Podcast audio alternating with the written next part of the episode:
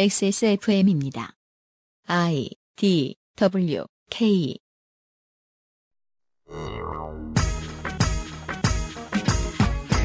우리는 집안일이나 고양이 떠받들기, 패스트푸드점 내에서 내 밥 나르기 등 반드시 해야 하지만 대가는 받을 수 없는 일들을 매일같이 행하고 있고요. 퇴투를 한 사람은 많지만 사회는 여전히 이것을 제약시하고요. 보수 언론은 우리 정부가 미국을 겁내지 않는다며 경로하고 있는 늘 평소 같은 이번 주 민주평톡에서 우리의 삶을 이야기합니다. 2017년 6월 네 번째 금요일에 그것은 알기 싫답니다.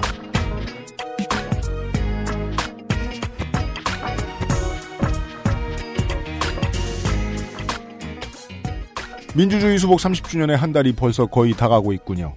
그것은 알기 싫다 229회 금요일 순서입니다. XSFM의 유승균 PD입니다.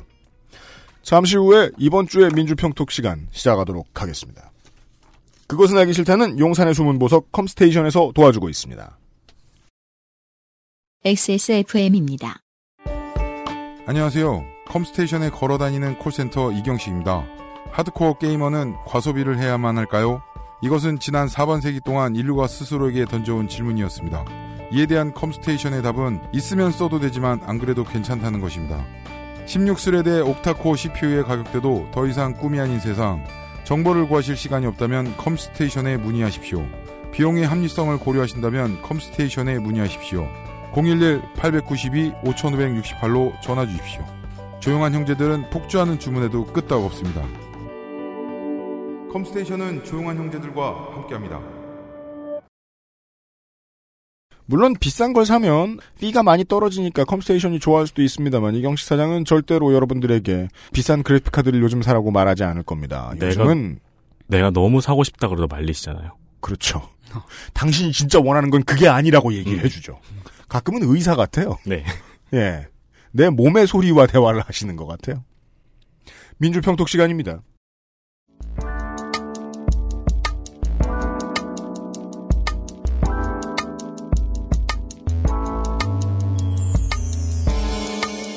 미디어 브리핑 민주적이며 평화로운 뉴스 토크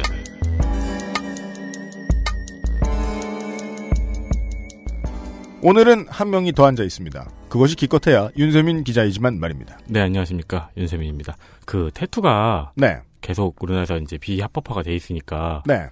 크림 연고, 태투 전용 연고가 수입이 안 돼요. 어이구, 그래서 우리나라에 타투한 사람들은 전부 다 아기 습진 크림을 바르고 다니거든요. 어, 땡판텐이라고. 네. 그 타투한 사람들 가방 뒤져보면 그게 다 하나씩 나와요. 아, 나도 지난번에 한번 그, 저, 놀러 가서 많이 탔을 때 그거 한번 사본 적 있어요, 약국에서. 네네. 네. 안타까운 일입니다. 아, 예. 그 얘기는 잠시 후에 할 거고요. 어제 앉아있던 손희상 선생이 그대로 앉아 있습니다. 네, 안녕하세요. 어, XSFM의 거목 손이상입니다. 그렇습니다. 실로 거목은 거목이심은, 네, 네. 거목은 거지 목숨이란 뜻이고요. 그렇습니다. 스톤콜드 도도님이 나와 계십니다. 네, 안녕하세요. 오랜만입니다. 네, 오랜만입니다. 잠시 후에 뵙죠. 첫 번째 이야기는 윤세민 기자가 준비했습니다. 아, 6월 20일 사설입니다. 네, 중앙일보의 남정호의 시시각각이라는 음, 사설 코너가 있더라고요. 네, 이분은- 있습니다. 예, 국제부 기자 출신이신 것 같더라고요. 국내파 문 대통령의 외교 비책이라는 사설이 나왔습니다. 음, 네. 사설은 제가 읽어보도록 하죠. 원래 그냥 짧게 하려 고 그랬는데 아예 그냥 민주평통에 넣어버렸습니다. 제가 이제 그 기사를 아, 윤세민 기자가 찝어주는데 보는 순간 감동했거든요. 첫 번째 키워드 미국 여행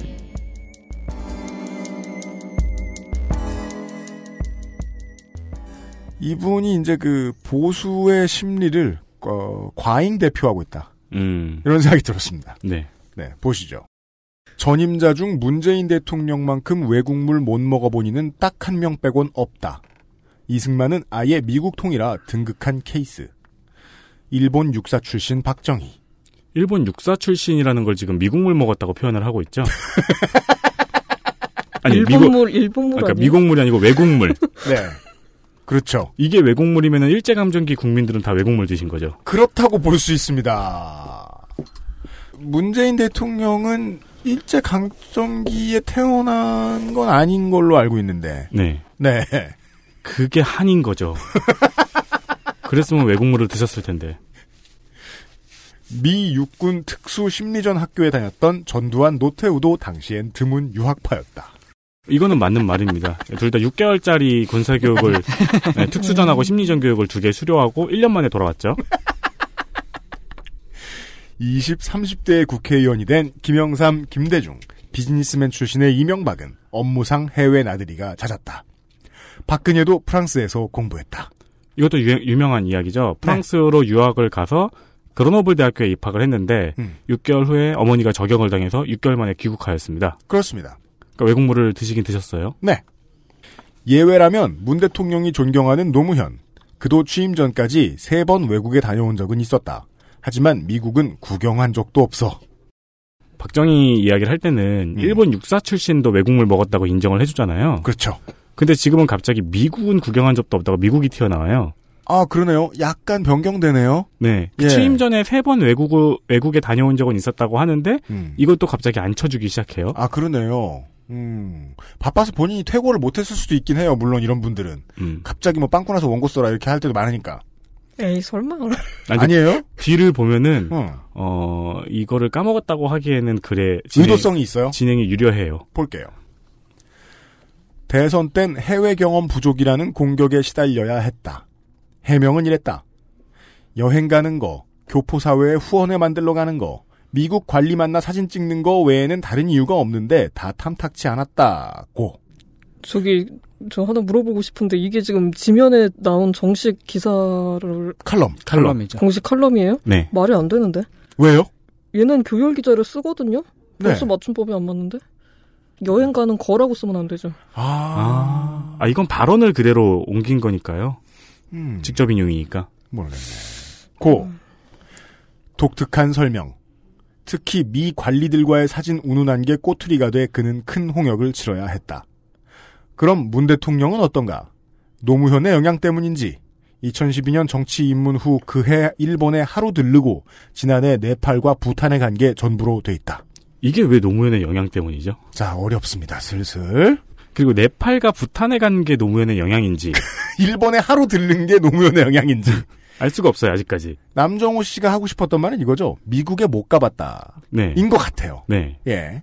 자, 다이나믹하게 변하는 것 같은데요? 최측근 외교 참모도 미국행은 한 번도 없었다고 한다. 기회는 있었지만 번번이 좌절됐다는 거다.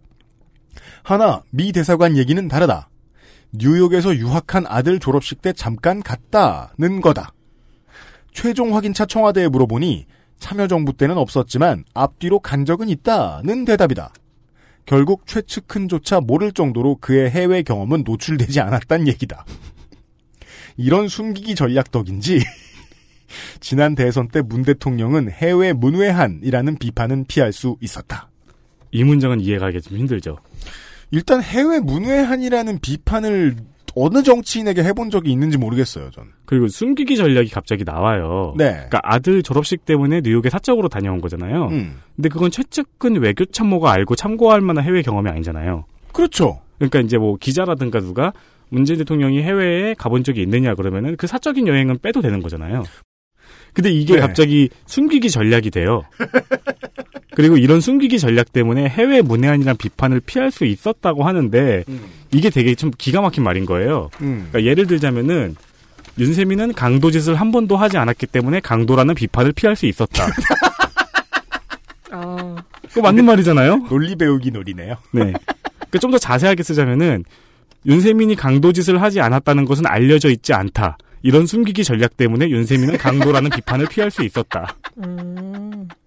그러니까 누군가 강도라고 기재를 해줘야지 된다는 얘기네요. 아니 미리. 그리고 이 말은 문맥상으로도 조금 틀렸어요. 해외 문외한이라는 비판을 피하려면 해외에 다녀온 경험을 숨기면 안 되잖아요. 저도 그렇게 느끼는 거예요, 지금 이상한 게. 근데 네팔과 부탄을 다녀온 건 또 계속 무시하고 있어요. 아주 오래된 나쁜 버릇 중에 하나인 언론인들이 자기한테 와서 인사 안 했다는 이유로 괘씸죄로 칼럼 쓰는 경우가 있어요. 네. 그거는 복덕방에서 만나서 그 특히나 스포츠 기자들 많이 하던 짓거리인데 그것 오. 때문에 김병현 선생이 종종 희생되곤 했죠. 뭔가 이게 복덕방이나 동호회 같은 데서 만나가지고 나 해외여행 어디 갔다 와가지고 자랑해본 경험 서로에게 그런 게 없다라고 타박하는 듯한 어감이 저는 느껴지는 거예요. 그때 누가 부러워하지 않으면 되게 약 오르는데. 근데 하이라이트는 이 다음입니다. 하지만 대학생이 아르바이트 수입으로 미국에 놀러가는 세상이다. 도대체 누가요? 아예 한 푼도 안 쓰고 모으면 가능하죠. 웬만큼 살면서 미국 한 번 안 가본 이를 찾기란 힘들다. 저 안 가봤어요. 저도 안 가봤습니다. 여기 다 안 가봤다 한 밤에 한 표. 네. 미국에 가면 비슷한 생각이 들기 마련이다. 이거는 저희가 다 안 가봤으니까 못 해본 생각이겠죠? 예. 하늘을 찌르는 마천루, 대륙 한복판의 광활한 벌판, 그리고 곳곳에서 목격되는 풍요로움을 접하면 기가 질린다. 그런 후 이런 나라와는 싸우지 말고 원만하게 지내야 우리가 잘 살 거라는 확신을 갖게 된다. 야, 제가 여기 교열 기자로 일한 경력이 없는 게 정말 다행스럽네요. 아니, 살면서 미국에 한 번도 안 가본 사람을 찾기가 힘든지는 모르겠어요. 음. 일단 저희 지금 사무실에는 찾기 힘든 사람만 모여 있습니다. 네. 근데 그 미국에 다녀온 사람이 고작 느껴야 되는 게 이런 나라와는 싸우지 말고 원만히 잘 지내야 한다는 생각을 하고 돌아와야 한다는 거예요. 그 뭘 본 걸까요? UFC? 그렇겠죠. 아니면은 이렇게 덩치 좋은 사람들만 모여 있는 데를 갔다 왔나? 아니 무슨 뭐 로키 산맥을 보고서 산이 이렇게 크니 싸우지 말아야겠다. 이렇게 생각해. 그러니까 뭘 보고 싸우지 말아야겠다고 생각한 건지 정말 모르겠습니다. 그랜드 캐니언. 저는 세부도에 가보고요. 네. 야 이렇게 도시가 잘 돼 있고 냉방이 잘 돼 있는데 싸우지 말아야겠다는 생각은 안 했어요. 그렇다고 한국 정부 문재인 정부가 필리핀을 정벌해야 한다고도 생각 안 하지만 말입니다. 이 생각을 한 그러니까 생각이 이리로 넘어간다는 게 정말 상상이 안 된다는 겁니다. 그쵸. 저는 부산에 가서 사람들이 그 바닷가에서 그냥 돗자리 깔고 술을 드시더라고요. 네. 싸우지 말아야 된다는 생각을 하긴 했거든요. 그죠. 이게 또 목소리가 크시다 보니까 네. 저는 그, 그, 싸우는 건 줄 알았는데 서로를 꼬시는 중이었다고요. 아, 그렇죠. 네. 음. 그리고 지금 대통령의 해외 싸우지 말아야 된다. 대통령의 해외 경험에 대해서 이야기를 하는 중이었잖아요. 네. 근데 대통령의 해외 경험에서 느껴야 된다는 게 고작 아 이런 나라와는 잘 지내야 하는구나 이걸 느껴야 된다고 말하는 거잖아요. 근데 그럴 거면, 그러니까 그 나라와 싸우지 말아야 한다는 거는, 그 나라의 국방 백서를 보고 느낄 일이지. 그렇죠. 메디슨 스퀘어 가든에 가서 느낄 일이 아니란 말이에요. 자, 네. 그리고 이 이후에는 어, 미국 대통령들의 외교 성적에 대해서 이야기를 하고 음. 어, 그리고 이제 외국물을 안 먹어도 음. 전문가를 등용하면 된다 이런 식으로 이야기가 진행이 됩니다. 네. 그리고 마지막 부분에는 노무현 역시 임기 1년 후부터는 반기문, 송민순 같은 노련한 외교관을 등용해 호평을 샀다. 그러니까 음. 칭찬하고 싶은 인물은 또 알뜰하게 칭찬을 해요. 음. 반기문을 칭찬을 하네요. 아니 블로그 들어가 보니까 예전에 반기문 책을 내셨더라고요. 아. 아, 이 분이. 네. 어. 아, 저는 그 반기문 씨가 그 대통령 후보에 사퇴한 게 지금도 되게 그 너무 아쉬워요. 저는 그 반기문 씨가 대통령 선거 나올 걸 대비해가지고 음. 네? 그 선거송도 만들었거든요. 어. 진짜요? 반만 기문 뽑아봐. 암만 득도 해봤자 끝나면 후회하도록. 어, 공을 많이 들이셨는데. 심지어 투표송인데 사표 심리를 동원하고 있어요. 그러니까요. 딴 사람 찍어봐 소용없다. 지금은 어떤가? 대통령부터 외국 물정에 박지 않은 상황에서 개혁에 초점을 맞추다 보니 미, 중, 일 강대국 외교를 능숙히 다룰 프로가 지금의 외교 라인에선 잘 안 보인다. 원숙한 해당 분야의 전문가의 중용이 절실해 보이는 것도 바로 이 때문이다. 그 이미 외국 물정에 밟지 않다고 지금 결론을 내렸어요. 왜냐하면 미국에 안 가봤고요.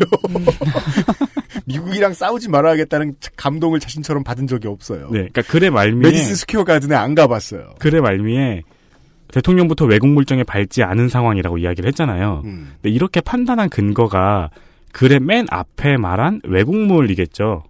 네, 6개월 유학, 그렇죠. 군사 유학, 혹은 일제 시대 경험. 그러니까 1974년에 프랑스에 6개월 있었던 박근혜 전 대통령의 외교력만 봐도 사실 논파가 가능한 이야기예요. 음, 외국 경험이 이렇게 중요하구나. 그렇죠. 음. 그 외에도 앞에서 다른 외국물 먹은 대통령의 이야기를 했는데 우리나라 대통령이요. 음. 정작 그 대통령의 외교 성적에 대해서는 언급하지 않습니다. 음. 그리고 외교 성적에 대해서는 중간에 미국 대통령들의 외국, 외교 성적을 이야기해요. 그래요? 네. 아, 알겠어요. 왜냐면 태어날 때부터 외국물, 미국물을 너무 많이 먹어서 그러니까 제가 궁금한 게 그거예요. 과잉, 과잉 미국물. 음. 그러니까 대통령이 미국을 방문해야 되는 이유는 미국 같은 나라와는 싸우지 말고 원만하게 다시 지내야 한다는 걸 느껴야 하기 때문이잖아요. 그렇죠, 그렇죠. 그게 바로 대통령이 가져야 되는 외교력이잖아요. 음. 그 글을 쓴 본인이 네팔과 부탄을 다녀왔지만 미국에 가지 않은 것을 계속 문제 삼아서 이야기를 하고 있어요. 그렇죠. 그렇다면 미국 대통령은 어딜 가야 되는 걸까요? 가만히 있으면 되죠. 아 이분이 네팔과 부탄을 다녀오신 거구나. 어. 그러면서 또 미국 대통령의 외교라고 막 비판을 해요. 네. 근데 그 사람들은 뭐 미국 이미 미국에 있는데 네. 이 글의 전문을 한번 찾아보시길 바라요, 청취자 여러분. 네, 그러니까 아직도 백인이 김치 좋아한다고 하면 행복해하는 분들에겐 죄송하지만 세상이 많이 변했습니다. 음, 음. 그 반세기가 넘게 계속돼 왔던 미국에 대한 인정 투쟁 네. 이것도 지금 젊은 사람들한테 이해할 수 없는 일이죠. 음. 저 초등학교 때만 해도 미제 양말 신었다고 반에 자랑하는 애들이 있었어요. 그거 화승에서 만든 건데. 그렇죠. 그리고 연필, 음. 미제 연필 같은 거. 음. 근데 지금 사람들은 그렇게 미국을 동경하고 있지 않아요. 음. 물론 뭐 한국에서 만든 휴대폰을 한국에서 광고하는데 굳이 백인이 등장하거나 음. 카피라이팅에서 한글보다 알파벳을 선호하는 등의 문제는 지적할 수 있겠지만 그건 미국 가서 겁을 집어먹고 오는 일하고는 다른 일이죠. 정말 메디슨 스퀘어 가든에 갔다 쳐요. 네. 그러면 겁을 먹어야 되는 건 한국이 이제 국방 강대국으로서의 미국에 대한 겁이 아니라 뭐 원주 동부가 뉴욕 닉스에 대해 가져야 되는 겁이죠. 음. 네. 쟤네들은 48분 동안 82경기를 뛰는데 저렇게 잘하다니. 그렇죠. 정확한 이유가 있어야지. 왜 산맥을 보고 와서 미국이랑 잘 지내야 되겠다고 생각해요? 정확히는 마천루라고 이야기를 하긴 했으니까요. 이거 네. 마천루 뭔가- 어딜 얘기하는 거죠? 뉴욕이겠죠, 뭐. 뉴욕이에요? 어. 아니, 동천은 어딜 가야 있어요. 아 그래요? 예. 그럼 미국이란 나라가 그 일단 한번 가보면 뭔가 그 종교적인 그 득도를 하게 되는 것 같, 같아요. 인도요? 미국이요, 미국. 네. 그 저게 뭐야 영화 역도산 보면은 네. 설경구가 음. 그 미국 가가지고 미국을 보고 나서 알아눕잖아요. 네. 세상에 이렇게 큰 나라가 있다니 하면서 미국을 보고 알아놓았어. 야, 진짜 알아누워요. 그게 아니었던 것 같은데. 그 영화를 안 봐서 말을 못하겠네. 네, 그러, 그러고 아는데. 네. 나서 일본에 돌아와서 죽잖아요. 그게 아니었던 것 같은데. 저분도 곧 가실 것 같아요. 기사 쓰신 분도. 그러니까 미국에 갔다가 일본을 가면 안 되는 거군요. 아 그런가? 자, 음. 그러니까 역도산을 죽게 만든 미국의 힘입니다. 네. 그러니까 외교라는 게 국력과 국력의 충돌이고 이태원에서 백인이랑 어깨동무하고 술 마시는 일이랑은 다르다고 생각을 했는데요. 네. 칼럼을 쓰신 분의 인식을 따라가서 여기까지 보니까 네. 결국 외교는 상대국에 대한 인식의 충돌이 아닌가 하는 생각이 들더라고요. 음. 그렇죠. 외교관이나 이런 기자라 대통령이 가지고 있는 인식이 아니고 그 나라 국민이 전반적으로 외교 상대국에 가지고 있는 인식 그거 두 개가 충돌하는 것이 외교가 아닌가 싶은데 문제가 심각한 건 이 일을 하는 아재들이 이 인식의 변화를 따라오지 못하고 있는 거죠. 그렇습니다. 아. 그러니까 해당 분야 전문가의 중용이 절실해 보이는 것도 바로 이 때문이다. 이게 지금 글의 마무리라는 거죠. 네. 훌륭한 글이네요. 마- 말이 안 나온다. 아니 이뭐제 경험적인 얘기인데 이런 식으로 칼럼을 쓰는 거는 그 교열하는 팀에서도 최고위층이 교열을 합니다. 아, 그래요? 예, 음. 그 가- 제일 신경 써서 내보내는 부분이라는 얘기예요. 근데 네. 왜 이렇게 수준 미달이죠? 아 그 다만 그 저게 중앙일보의 시시각각 코너는 거기가 이제 그, 그어 우리가 온라인판으로 시- 기사를 볼 때는 다른 기사들이랑 다 똑같이 놓고서 보게 되잖아요. 예. 근데 그 신문 그 지면판에서 딱 놓고 봤을 때는 그게 일종의 개드립을 치는 코너이긴 해요. 아 그래요? 예. 어, 근데 이 기사 다른 칼럼 봤는데 다 되게 진지하던데요. 네. 그 사실 다 개드립이었어요. 그래요? 근데 그게 막 근데 재밌는 개드립이 아니니까 거기서 이제 문제가 생기는 거죠. 아 그럼 그 글을 쓴 사람은 개드립이 아닐 수도 있겠네요. 거기서 문제가 생기는 거죠. 네. 이런 얘기였습니다. 그래도 분명히 그거 하나는 엿봤습니다. 외국을 바라보는 시각의 상스러움. 네. 네. 우리보다 강하고 우월한가 그렇지 않은가로 구별을 해왔고 심지어 그 기준선을 나누는 사람들을 전문가로 음. 바라봐준다는 것 여기서의 시각의 빈약함 또 하나는 어, 장관급 혹은 일정 업무군을 대표하는 고위공직자가 해야 할 일이 전문성이 있어야 할 수 있을 것이라고 이야기하는 후진적인 발상 이런 것까지 드러났고 우리가 이것을 가지고 화만 내고 있는 이유는 무엇이냐 사실은 이분은 개드립을 친 건데 우리는 웃을 수 없기 때문이다라는 결론이었습니다. 네. 가장 큰 문제는 안 웃기다. 전 회장님과도 관련이 있을지 모르죠. 아, 그렇겠네요. 아, 그 중앙일보가. 아 되게- 홍형이요. 예. 예. 음. 음. 아. 아. 예.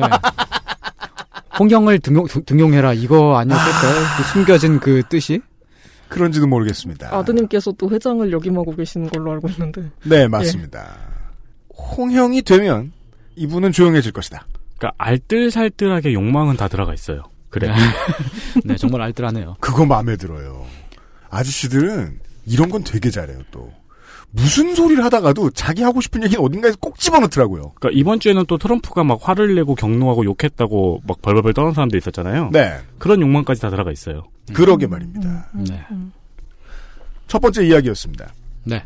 그것은 알기 싫다는 건강한 라이프스타일 파트너 아임닭에서 도와주고 있습니다. XSFM입니다.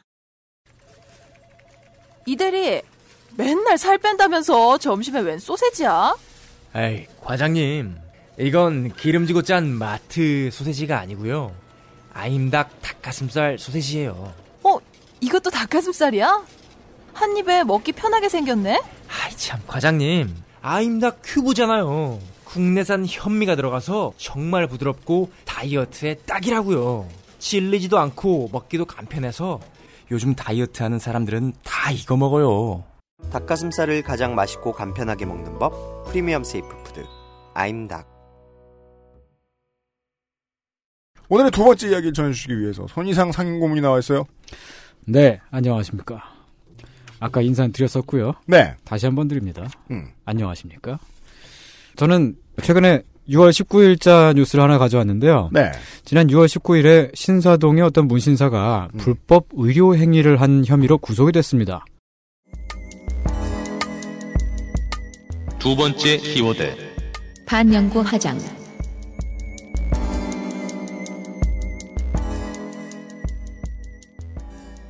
불법 의료 행위. 네. 관련 보도에 따르면 지난 8년 동안 약 1만 7천여 명에게 미용 목적의 문신을 시술한 혐의라고 하는데요. 이게 참, 그, 그, 경찰도 고생했겠어요. 음. 고객이 몇 명인지 다 세봤다는 거 아니에요? 장부를 들춰보면 엑셀 나오니까요. 같은 게 있겠죠. 아, 그렇구나. 네. 음. 어, 매일경제는 이 사건에 불법 미용 시술로 36억 원 챙긴 무자격자 한 명 구속이라는 제목을 달았고 흔해 빠진. 네. 동아일보는 무면허 눈썹 문신으로 50억 빌딩 산 미용사. 그리고 중앙일보는 눈썹 문신으로 50억 빌딩 산 신사동 지원장 결국 구속이라고 내보냈습니다. 결국 구속이라는 건 사필 규정이라는 어감을 주는데요. 음. 네, 그런 어감을 주죠. 빌딩을 산 사람이 구속을 당했으니 이 얼마나 기쁜 일인가. 네. 이런 그 제목만 딱 보면 그 제목만 보더라도 각각의 보도 프레임이 불법, 무자격 이런 걸 강조하는 동시에 문신사가 취득한 이득을 강조하죠. 그니까요. 예, 그 이득이 정당한 노동의 대가가 아니라는 것 마냥 그렇게 맞아요, 강조합니다. 맞아요. 이렇게 보도가 나가는 거는 언론이 말하고자 하는 법바가 이런 거겠습니다. 이 사람 나쁜 사람이에요. 네, 규정. 음. 이게 우리가 어제 이야기한 언론이 보여주는 시각이죠. 음. 네. 자, 그럼 이 사건을 잠깐 들여다보겠습니다. 일단 그 문신사가 불법을 저지른 건 맞아요. 음. 그러니까 구속됐겠죠. 네. 어, 현행법상 문신 시술은 의료 행위로 분류가 되는데 네. 의사가 병원에서 행하는 경우를 빼면 모두 불법이란 얘기입니다. 피부과에서 하면 괜찮다. 네. 네.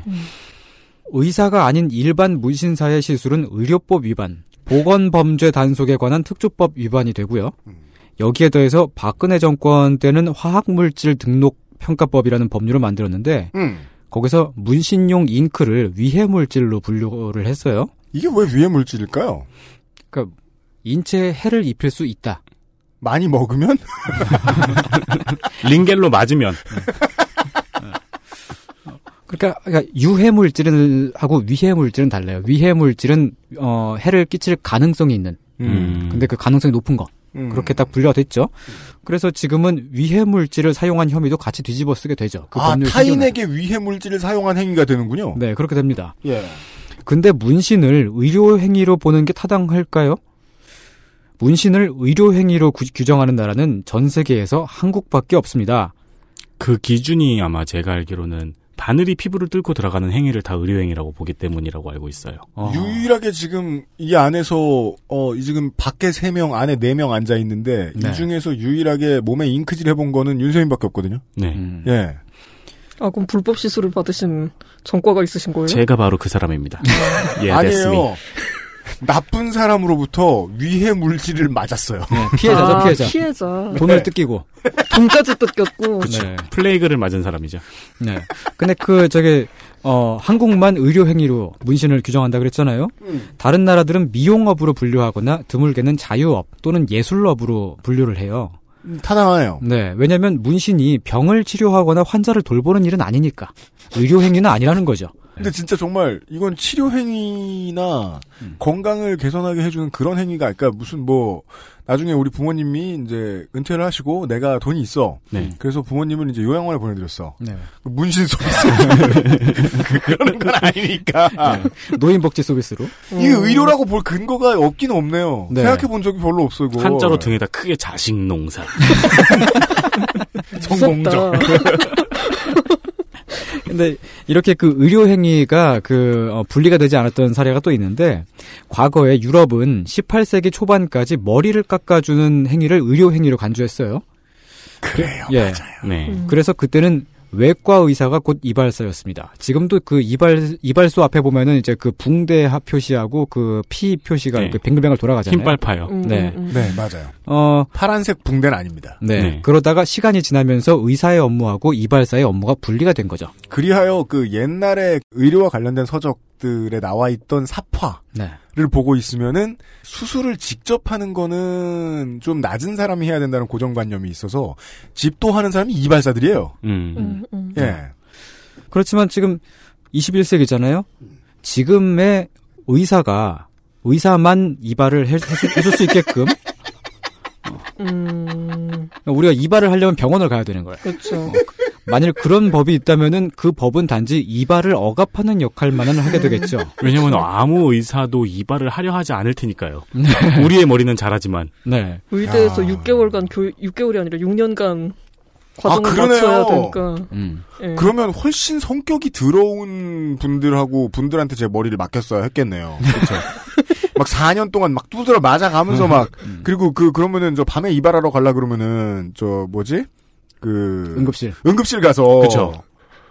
내가 내일 면접이라고. 그럼 원래 선생님하고 딴 선생님한테 해야 돼. 그렇죠. 그 이발비가 15만 원 정도 나오겠죠? 네. 의료보험 되지 않을까요? 의료 네. 응급실 보험 잘 안 되잖아. 그냥 뭐 하여간 그 이발사가 그 가위라든지 고데기라든지 그런 위험한 도구를 다루잖아요. 그래서 의료행위. 그런 법이 있다면 되게 이상한 거겠죠. 음. 문신을 의료행위로 간주하는 국내법도 마찬가지입니다. 민주헌법이 있는 나라니까 문신 시술 자체를 금지할 수는 없겠죠. 네. 음. 만일 그렇게 금지를 해버리면은 막 헌법소원 나고 난리 날 거예요. 네. 대신에 그 앞에다가 그러니까 문신 시술을 하는 것을 합법화하는 그 앞에다가 음. 장벽을 세워가지고 금지에 가깝게 만든 거죠. 맞아요. 이게 한국식의 규제 방법에 되게 전형적인 예를 보는 것 같아요. 음. 시술 행위만 그런 게 아닙니다. 한국에서는 문신 장비를 의료기기로 분류를 하지만은 음. 외국에서는 가위나 망치 뭐 이런 식의 그 일반 기구로 분류를 하거든요. 네. 그래서 합법적으로 장비를 수입하는 것 자체가 불가능해요. 음. 그래서 밀수를 하게 되죠. 네. 그거 어. 걸리면 밀수입니다 또. 네, 법으로. 밀수가 되죠. 네. 이렇게 제도적으로 꽉 막아버리니까 오히려 부작용이 생겨요. 맞습니다. 예, 쌈마이 문신사들이 활개를 치죠. 그렇습니다. 그리고 미성년자한테 문신 시술을 해주는 것을 막는 것이 네, 타투이스트 개개인의 양심에 밖에 의존할 수 없어요. 네, 음. 그렇죠. 어차피 성인에게 하든 윤세민 기자에게 하든 다 불법이니까요. 그렇습니다. 둘 다 성인 아니에요? 아 그런가? 아하. 아, 그 아까 말한 성인은 세인트. 세인트. 예, 세인트. 아, 예. 예, 예수님. 오케이. 이해했습니다. 예수님도 문신 많았을 것 같은데. 어, 근데 이제 그 문신이 어쨌든 그 사회적으로 수요가 있잖아요. 한국이 예. 좀 억압적이라고 하더라도 수요는 있는데 그래도 불법이니까 기술도 없는 사람들이 막 문신업에 나서서 부작용이 생기는 음. 어, 그렇게 되는 거죠. 네. 그래서 그 저기 민주당의 김춘식 최고위원이 국회의원이었던 시절에 의료법을 고치려고 무진 애를 썼어요. 네. 의료법을 그- 고치고 그 문신법을 새로 만들어가지고 합법화하자. 차라리 그게 낫다. 네. 그게 좋다. 그런 거였는데 결국 실패했죠. 음. 어, 왜냐면은 그 문신을 한 사람을 약간 그 우리 사회의 그 전반적인 사회 그 분위기 문화가 좀 이렇게 조폭이나 음. 어, 뭐 그런 분들로 보는 그런 경향이 좀 있고 그래가지고 아직 네. 야쿠자의 문신 인식에서 못 벗어났죠. 네, 그러니까 그 그런 그 보수적인 사회 문화가 이런 그 문신을 규제하는 시스템을 떠받치고 있는데 그 너무 그 강건했던 거예요. 또 너무 맞아요. 그게 그 시사 프로그램에서 어떠한 법적인 규제를 다루면 네. 사람들은 그 규제 때문에 이득을 보는 집단이 반드시 있기 때문에 이 규제가 철옹성처럼 지켜질 수 있는 것이다라는 생각을 종종 하는데 안 그런 거 되게 많아. 요 이게 대표적이에요. 네, 그렇죠. 그냥 사회에 시각이 안 고쳐져 가지고 이 모양이 꼴인 경우가 은근 있어요. 네, 그러니까 그 김준식 최고위원은 의사 출신이에요. 그리고 김대중 대통령의 주치로 활동 일하기도 했었고요. 네. 어 그랬던 분이 아 이거는 이런 이렇게 지금 시스템을 놔두면은 오히려 문신 때문에 부작용이 더 생기니까 차라리 그냥 합법하는 게 낫다 이렇게 볼 정도인데 음. 그래도 이제 실패를 한 거죠. 음. 그런데 어 우리는 그 문신을 한 사람들을 약간 그 윤세민 기자나 아니면은 그 뭐 이렇게 폭력배 예수님. 뭐, 어뭐 예 그렇게 뭐 보고 있습니다마는 윤세민 기사로 보는 건 어떻게 보는 걸 말하는 거예요? 어, 예, 뭐, 하여간, 그, 몸에 문신이 많으신 분. 음. 제 하나밖에 없어요. 네. 조그만 거 하나 있어요. 어, 예. 그, 그렇게 보고 있습니다만은, 실제로 한국에서 문신을 받는 사람들은 어떤 사람들일까? 하고 보면은, 그걸 알려면은, 그 문신 시술이 가장 많이 이루어지는 부위를 보면 알 수 있겠죠? 그, 우선 전체 그 문신 시술의 절반 이상은 아이라인이에요. 아, 예, 거의 한, 한 60% 이상. 음. 미용입니다. 네. 그리고 그 다음으로 많은 부위가 눈썹입니다. 음. 그리고 그 다음으로 많은 부위가 입술. 네, 입술 라인이죠. 한국인 가운데 문신을 받은 사람 전체 10명 중에 9명 정도는 그 세 부위에 문신을 받은 것으로 추정이 되고 있어요. 음. 그게 이유가 뭐냐면은 이제 매일매일마다 화장을 하게끔 하는 메이크업의 귀찮음이죠. 네. 어. 근데 그 메이크업은 되게 그 빡세고 예. 어, 귀찮고. 근데 또 메이크업을 하게끔 하는 그런 사회 분위기는 또 한편에 있고. 음. 그래서 화장 비슷하게 문신을 받는 거죠. 맞아요, 맞아요. 이걸 반영구 화장이라고 하죠. 맞습니다. 자, 그러면 도도님, 한국에서 문신을 받는 사람들 대부분은 어떤 계층에 속할까요? 사무직 다른 사람들에게 만나야 되는 직업 이런 쪽에 일하는 분들을 전 좀 봤죠.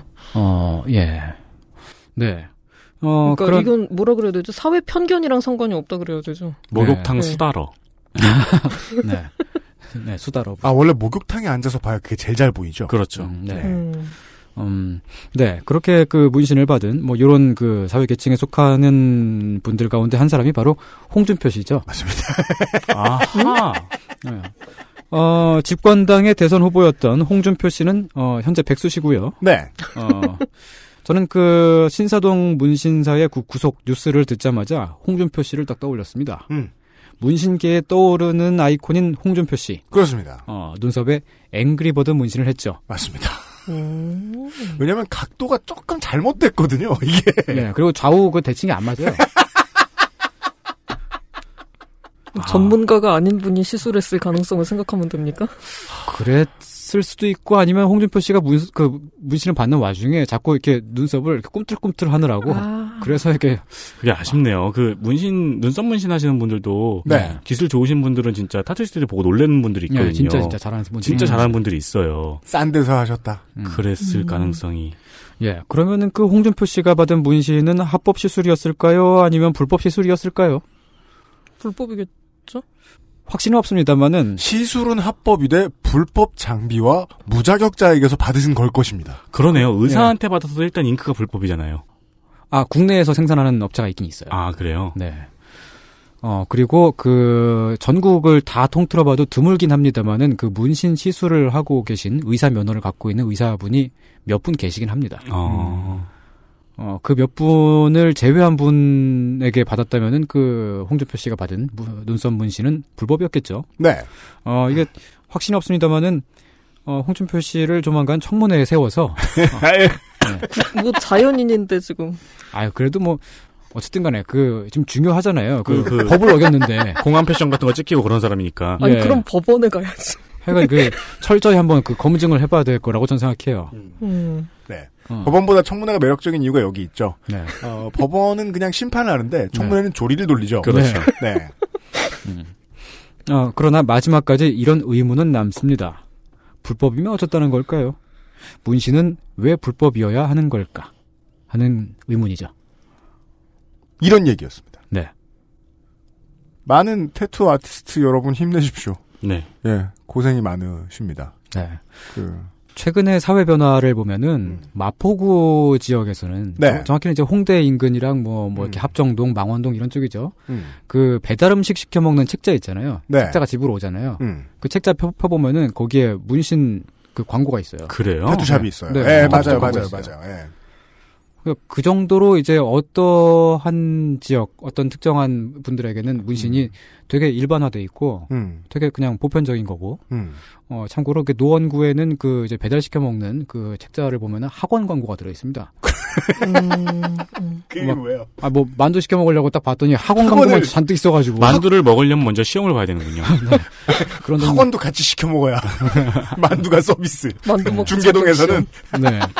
하여간 그 한편에는 이제 문신이 되게 어, 일상화되어 있고 보편화되어 있고 그렇습니다만은 그 또 얘기군요. 예, 네. 한편에는 그 너무나 이제 그 폐쇄적으로 음. 어, 또 좀 보수적으로 그 사실 그 보면 문신을 그 다른 사람이 문신한 걸 보고서 지금 어떤 사람이 불쾌감을 느낀다고 하더라도 그 그렇다고 해서 그 문신을 한 사람에게 대해서 뭐 이렇게 막 그 뭐라고 책임을 할- 물을 수 없죠. 네, 그렇게 할 권리는 없는 거잖아요. 아무한테도요. 뭐. 네, 자기 몸에 대한 자유는 자기 몸에 있는 거니까. 그럼요. 뭐, 예, 뭐 얼굴에다가 막 무슨 막 이렇게 뭐 뭐 막 전두환 이런 식으로 쓰지 않는 이상은 뭐라고- 이, 이마에 네. 이게 막 이거 스냅백 쓰고 있어 몰랐다가 목탕에 들어갔더니 전두환 이렇게 써 있으면 그때 불쾌감을 느껴. 네. 그렇다고 해서 내가 음. 그 사람을 경찰에 갖다 바칠 수는 없어요. 음, 네, 그렇죠. 그분의 성함일 수도 있어요. 아, 그 전까진 이름을 안 물어봤던 거야. 네. 당신 이거 뭐냐고! 제 예. 이름입니다.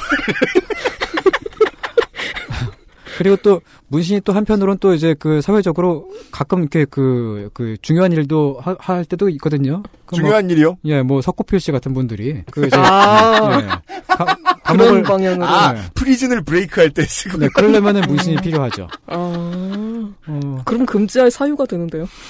아 그런가? 아, 네, 그 영화 메멘토에서도 보면 그, 저, 아내를 죽인 범인을 찾기 위해서 쓰곤 하죠. 네네네. 그 기억 상실증을 거- 가진 사람이 지금 빼, 지금, 지금 발언은 기억하지 말아주십시오, 정치자 여러분.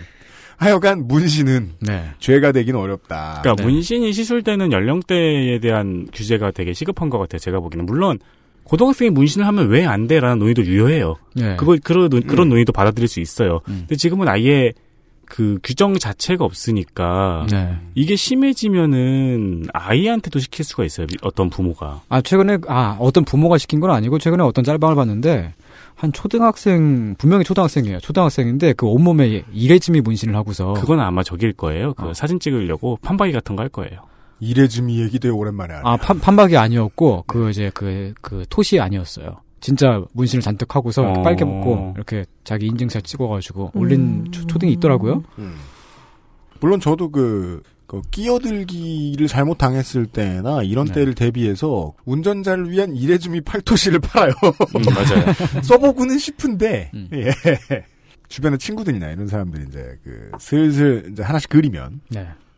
부러우니까 음. 나도 뭐 해볼까 하는 생각을 하다가 바깥 시선은 별로 생각해 본 적이 없어요. 음. 그거 걱정 별로 안 해봤어요 저는. 네. 다만 그 고민이 너무 신기하더라고 요 스스로 이 고민을 한다는 게 이런 식으로 발전해요. 어 나는 몸에 표시하고 싶은 뭐가 없는데? 음. 네. 라는 생각을 합니다. 네. 제 이 고민은 이렇게 발전했어요. 그럼 나 말고 다른 한국에서 평생 산 사람들도 자기 자신을 가지고 뭔가를 표현하는 게 되게 어색하거나 그곳을 억압당한 사람이라서 이런 건 아닐까? 음. 저는 아무리 봐도 이 규제는 이익 집단에 의한 것이 아니라 사회 분위기에 의한 걸 것이라고 보거든요. 네. 그러니까 나- 그냥 내 개인으로 봤을 때는 표현하기 싫은 건데 표현할 게 없는 건데 사회 전체로 봤을 때는 누군가가 표현을 뭘 하는 게 너무 다 싫은 거예요. 그렇죠. 네. 그 느낌이에요. 그래서 태투를 많이 한 무슨 뭐 자원봉사자, 착한 아빠 엄마 이런 모습을 보기도 어렵습니다. 우리는 그렇죠. 해외에는 굉장히 많잖아요. 그냥 사람이잖아. 네. 네, 자기 표현을 뭐가 하죠. 달라져? 어, 제가 그렇게 막 자기 표현을 하는 그 이제 그 제가 아는 찌- 미국인 어 양반이 있는데 그 양반이 좀 그 덩치가 어마어마하게 크고 그 막 수염도 많이 만큼 있고 그 성격도 되게 사나워요. 음. 그래서 이제 좀 이렇게 별명이 약간 곰 뭐 이런 식으로 뭐 이렇게 불리, 불려오고 그러니까 그게 좀 사나운 곰이죠. 그 한국에 와가지고 문신을 하고 싶어가지고 문신샵에 가갖고 문신을 팠는데 그 이제 곰을 한글로 새기고 싶었대요. 그래서 한글로 썼는데 곰돌이라고 써버려갖고 아, 저는 혹시 뒤집으면 문으로 읽히는 저는 걸까 이- 생각했는데. 곰돌이면 뒤집으면 이름문이 되네요.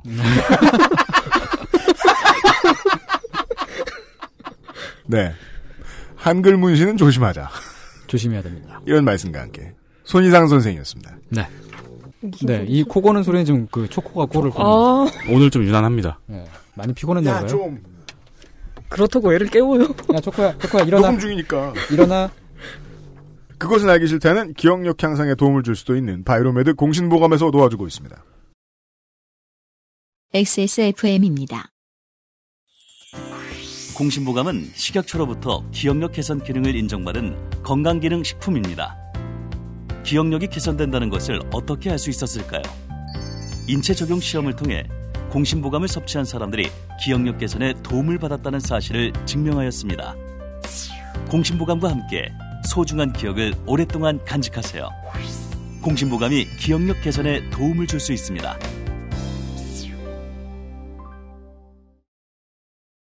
도도님이 들려주실 얘기는 뭡니까?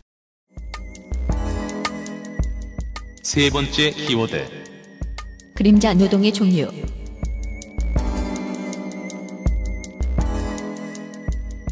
사람들이 요즘에 계속 바쁘잖아요. 네. 백수도 바빠요, 사실은.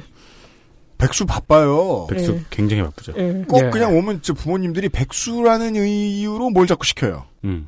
예. 얼굴에 문신을 파신 홍준표 씨 있잖아요. 네. 예. 어, 백수의 아이콘. 음. 홍준표 씨도 최근에 굉장히 바쁘시더라고요. 맞아요. 언론사 많이 접촉하고. 네. 페이스북 계속하고. 음. 미국에서도 접촉하시는 것 같다고 보는. 예, 페북도 계속 접촉하시는 것 같아요. 지금 귀국하셨나? 네. 음, 예, 그래서 사람들이 왜 이렇게 바쁜지에 대해서 이론이라고 하긴 좀 그런데 이 논의가 좀 오래됐더라고요. 사람이 왜 바쁜가? 예, 왜 계속 사람이 일이 없는데 나는 돈 버는 일을 안 하는데 음. 그런 생산적인 활동이라고 하는 걸 안 하는데도 이렇게 바쁜 이유에 대해서 음. 생각했던 게 청취자분들은 답하실 수 있는 분들도 있을 겁니다. 나는 뭐 동호회 뭘 하느라, 뭐 음. 교회에서 뭘 하느라, 음. 누워 있느라. 집에서 꼭 하는 게 그 아주 어려운 거 있잖아요. 뭐 집안일이나 뭐 아이 키우기 이런 게 아니어도 집에서 누워 있느라. 네. 음, 그렇죠. 그러니까 이건 되게 어, 지- 지금부터 어떤 얘기가 펼쳐질지 모르겠지만 음. 그 위안이 될 수 있는 게 우리가 항상 느끼는 마음의 죄책감 있잖아요. 오늘 난 뭐 했나. 음. 그걸 알려드립니다. 네. 네. 예, 이게 일단 산업혁명 이전에는 사람들이 거의 자급자족을 했어요, 사실은. 네. 예, 그러니까 내가 농사지어서 내가 먹고 내가 하고 싶은 거 하고 음. 뭐 그러고 살다가 또 내가 심어서 뭐 농사지어서 먹고 뭐 그러는 시기였기 때문에 자급자족이니까 그러니까 내가 하는 노동은 결국 나한테 돌아와요. 아 그러네요. 예, 네. 그렇게 되는데 이게 산업혁명 이후로는 이게 약간씩 양상이 달라졌다고 지금 하더라고요. 오스트리아의 이반 일리치라는 사람이 지금 이- 이 얘기를 처음 했는데 이분은 24년생인가 하여튼 20몇 년생이에요, 1900. 네. 살아 계세요? 아니요, 아, 2002년에 사망하신 걸로 알고 있고요. 송혜 선생님하고 비슷한 연배네요. 한국에 네. 태어나셨던 외국물 좀 드셨을 텐데. 그렇죠. 오스트리아 물을 좀 드셨죠. 네. 대머리셨고요. 음. 네. 예, 그래서 예전에 이제 저 어렸을 때만 해도 그 무슨 OA라 그러죠. 오피스 오토메이션. 예, 거기에 대해서 기대가 굉장히 컸죠. 음. 그러니까 이게 사람들이 지금 수기로 장부 같은 거 전부 다 쓰고 있는데 음. 이제 엑셀을 쓰고 네. 뭐 더존이나 뭐 그런 프로그램을 써서 지금 처리를 하잖아요. 생각해 보니까 부기 자격증, 주판 기사 그렇죠. 사라졌군요. 있었죠. 네. 네. 예, 그러니까 그렇게 해서 사람들이 안 바빠지면 당연히 그 시간이 이제 여가로 돌아갈 거라고 생각을 했죠. 그때 그렇죠. 꿈꾼 건 그렇죠. 아 그러네요. 음. 예. 네. 근데 그게 아니죠. 일이 안 줄었고 음. 일 자리는 줄었고. 아. 예. 좀 네. 사람 지금 여가 시간은 전혀 늘지가 않죠. 음. 계속 바쁘잖아요. 음. 그냥 눈 뜨고 일어나면은 뭐 딱히 직장이 없다고 해도 바쁘고 계속 음. 그렇게 되죠. 그러니까 이런 노동은 자급자족이랑은 상관이 없어요. 어 맞아요. 예. 내가 가만 있어 봅시다. 어떤 노동을 말씀해 주실지 모르겠는데 제가 하는 모든 일들이 우리 회사 매출에 이익이 된 건 아니거든요. 네. 무슨 일을 하셨는데요? 스타크래프트요. 아, 그 스타도 하고 그 그렇죠. 게임, 그러니까 스팀 스팀의 시간을 많이 바쳤고요. 네. 그리고 어, 그렇죠. 집안일 해야 되고요. 초코하고 어딜 자꾸 나가야 돼요. 아, 굉장한, 예. 네, 초코하고 열심히 어딜 나가야 돼요. 네. 그리고 초코에 그 다양한 초코 상품이 있습니다. 그, 초코 상품? 저 절키라든가 그렇죠. 육포라든가. 노령견용 밥, 음. 그다음에 뭐 그 목을 덜 뻗어도 되는 컵, 뭐 여러 가지를 고르기 위해서 막 쇼핑을 하거나 아니면 제 아내처럼 만들거나 음. 그런 일들 막 해요. 관련된 그 되게 여러 가지를 뭘 되게 하고 피곤해서 잠이 들었는데 막상 돈 버느라 한 일은 시간 쓴 것만 보면 2분의 1, 3분의 1? 음. 이런 것 같은데요. 음. 음, 그렇죠. 지금, 그니까 예전 같은 경우에는 가축을 키우면 그걸 키워서 잡아먹든가, 음. 알을 먹든가, 음. 소 같으면 일을 시켰죠. 난 얘 안 먹어요. 그렇죠. 안 먹고 일도 안 시키죠. 그러네. 네. 예. 일도 안 해 이 자식은. 예. 그리고 거기에 수반되는 모든 일을 아마 하고 계실 거예요. 그 저한테 일을 시키죠. 예. 그러니까 그 손을 일을 시키죠. 네. 예. 뭐 사료 사야 되고, 화장실 예. 정리해줘야지. 그건 뭐 시키지 않아도 알아서 해야 되고. 그러니까 물 줘야지. 배글 거나 이런 거는 직접 요구하고요. 음. 그렇죠. 네. 화장실 같은 거는 뭐 시키지 않지만 경고를 하잖아요. 네. 빨리빨리 안 하면 지옥을 보게 될 것이라고. 음. 아. 그렇죠, 그렇죠. 네. 음. 뭉개 주고 가끔 음. 경고의 의미에서. 그러니까 이런 네. 노동의 특성이 좀 자급자족이랑은 아무 상관이 없어요. 그러니까 내가 먹고 사는 거랑 상관이 없고 음. 다른 사람이 먹고 사는 거에 상관이 있어요, 사실은. 음. 예. 음. 다른 개라든가. 네, 다른 예, 예. 저임금 노동이나 좀 착취하는 노동이 있죠. 하루에 8시간씩 뭐 한 달을 시켜놓고 뭐 한 돈 10만 원 준다든가. 음. 이런 식의 말도 안 되는 그런 액수를 적게 주는 노동이 아니라 아예 돈이 없어요. 이런 노동은. 음. 무급 노동. 예. 맞아요. 아예 무급이에요. 음. 그런 일이 있죠. 왜냐면 제가 어머니랑 같이 살고 나서 꼭 하는 일 중에 하나가 어머니 기분 맞춰드리는 거거든요. 어. 아. 중간에 잠깐 나가서 드라마 같이 봐- 보고 수다 잠깐 떨고. 물론 어떤 엄마는 기분을 맞춰준다고 해서 금전적 보상을 하기도 합니다만. 아, 그쵸. 네. 이 금전적 경우는 보상이 아니다. 없으신군요. 금전적 보상으로도 이제 금전적 보상으로 제가 또 기분을 맞춰드려야죠. 그죠. 기분을 아. 맞춰주려고 돈을 줘야 돼요, 이제, 네. 윤세미는. 아, 그러니까 기브 앤 테이크. 네. 그렇죠. 아, 기부엔 기부예요. 기부엔 기부죠. 음. 네. 그러네. 주고 또 주는. 음. 그러니까 이게 좀 굉- 굉장히 좀 일단 오래된 거부터 얘기를 하면 이제 전화 교환원 같은 게 있어요. 네. 그러니까 예전에 지금이야 이제 전화번호 눌러서 그냥 거시죠. 음. 사실은 전화번호도 안 누르죠 이제. 지금 네. 핸드폰에 좀 전화번호가 다 저장이 돼 있으니까 전화번호를 안 외우고. 식구들 전화번호도 외우기 힘들죠, 요즘. 그렇죠. 내 전화번호 외우면 다행이죠. 음. 그래서 이제 전화를 예전 같은 경우에는 이제 뭐 서울에 하나 인천에 하나 뭐 이런 식으로 있을 때는 음, 그렇죠. 예, 중간에 그걸 연결해 주는 사람이 있었죠. 네. 예. 이게 자격증이 필요한 일이었어요. 심지어. 그렇죠. 예, 예. 리고이 사람들이 통화를 다 들어요. 음. 듣게 돼요. 업무상으로. 네, 맞습니다. 그래서 이 내용을 누설하지 않겠다는 서약을 해야 돼요. 음. 예. 어. 근데 지금은 그렇게 하면 도청이 되죠. 지금은 이제 교환원이라는 게 없는데, 그러니까 호텔이라든가 좀 큰 회사 있잖아요. 네. 아직도, 네, 있죠. 예, 네. 그런 큰 회사나 뭐 그런 데 가면은 아직도 그 수화기만 들면은 교환으로 연결이 되는 데가 있거든요. 네, 호텔은 특히나 내선이 완전히 자동화가 되어 있다고 해도 어, 서비스가 중요하기 때문에 사람이 사람을 예, 두죠. 네. 음. 그렇죠. 사람 두고 뭐 모닝콜 해주고 뭐 네. 이건 상관이 없구나 어쨌든. 네, 뭐. 예. 그런 일을 하고 그리고 전화 요금은 계산하죠. 음. 음. 이분들이. 근데 지금은 그것도 기계가 다 하고 있죠. 그러니까 예전 같으면은 전화 들어가지고 어디 사는 누구한테 연결해 달라고 하면 그냥 다 연결이 되는 거였는데 네. 지금은 핸드폰을 잃어버렸다고 생각을 하면 전화번호부 날아가는 게 굉장히 심각한 타격이죠. 아, 저는 이 말씀을 왜, 해주- 왜 해주셨나 했네요. 교환원은 우리의 통화 내용도 듣고 누굴 연결도 해주고 하는 일들을 자기가 돈 받고 하는 일인데 이게 뭔 상관이냐고 말씀을 드렸는데 여쭤볼, 여쭤보려고 했는데 음. 네. 교환원이 없어져가지고 우리가 하는 일이 생겼네요. 아. 그렇죠. 예. 그러니까 전화번호부를 보존하는 일을 일단 우리가 해야 돼요. 노동. 예. 그게 노동이 되는 거예요. 근데 지금 뭐 그걸 이거 이 문제에 대해서는 뭐 거의 아마 무슨 이견을 제시하는 분이 없을 거예요. 그러니까 이의가 있다든가 음. 왜 나는 내 전화번호부를 내가 가지고 있어야 되냐 음. 이런 얘기하면 지금 이상한 사람 취급을 아마 받을 가능성이 높죠. 물론 어, 지금의 모바일 OS 모바일 기기들은 백업을 통해서 그 노동을 좀 덜어준 건 있네요. 네. 음. 사람들로 하여금. 음. 아니 그 백업도 노동이에요. 그쵸. 결론은 이해했습니다. 백업조차 노동이에요. 네. 일이 이런 식으로 이제 일이 늘어나게 돼요. 음. 그러니까 뭐 지금 이런 거는 거의 내 일로 지금 받아들이고 있는 거라고 봐야죠. 음. 이런 전화를 이제 걸고 끊고 하는 업무에 대해서는 거의 이제 이건 내가 하는 노동이 돼버렸죠. 중간에 전문적인 누가 배치되어 있는 게 아니라. 그리고 또 뭐가 있습니까? 그리고 뭐 대표적으로 아까 말씀하셨던 그 집안일. 아, 네, 그렇죠. 예. 거기에 포함되는 뭐 개 키우기, 고양이 키우기. 음. 뭐 이건 하시는 분과 안 하시는 분이 있겠지만 개 고양이를 이제 키우면서 이건 이제 키우기 전에 최소한 내가 이런 노동을 해야 된다는 걸 알죠. 모르고 하는 사람들이 자꾸 파양한단 말이에요. 예. 그렇죠. 근데 이제 뭐 어느 정도 마음의 준비를 하고 시작하죠. 네. 아 얘를 데려오면 내가 화장실을 치워야 되고 밥을 줘야 되고 음. 밥을 사야 되고 지갑으로 키워야 된다. 예, 미용을 해야 되고 그런 음. 일을 해야 된다는 거를 대체로 알고 시작을 하죠. 그러니까 네. 이건 그래도 노동의 개념을 좀 이- 어느 정도 받아들이고 시작하는 일이죠. 네네네. 물론 이것도 무급입니다만. 무급이죠, 완전히. 돈이 들죠. 음. 그리고 음식을 이제 뭐 차린다든가, 뭐 설거지를 한다든가, 세탁을 하고 옷 치우고 뭐 옷 개서 어디다 넣어놓고 네.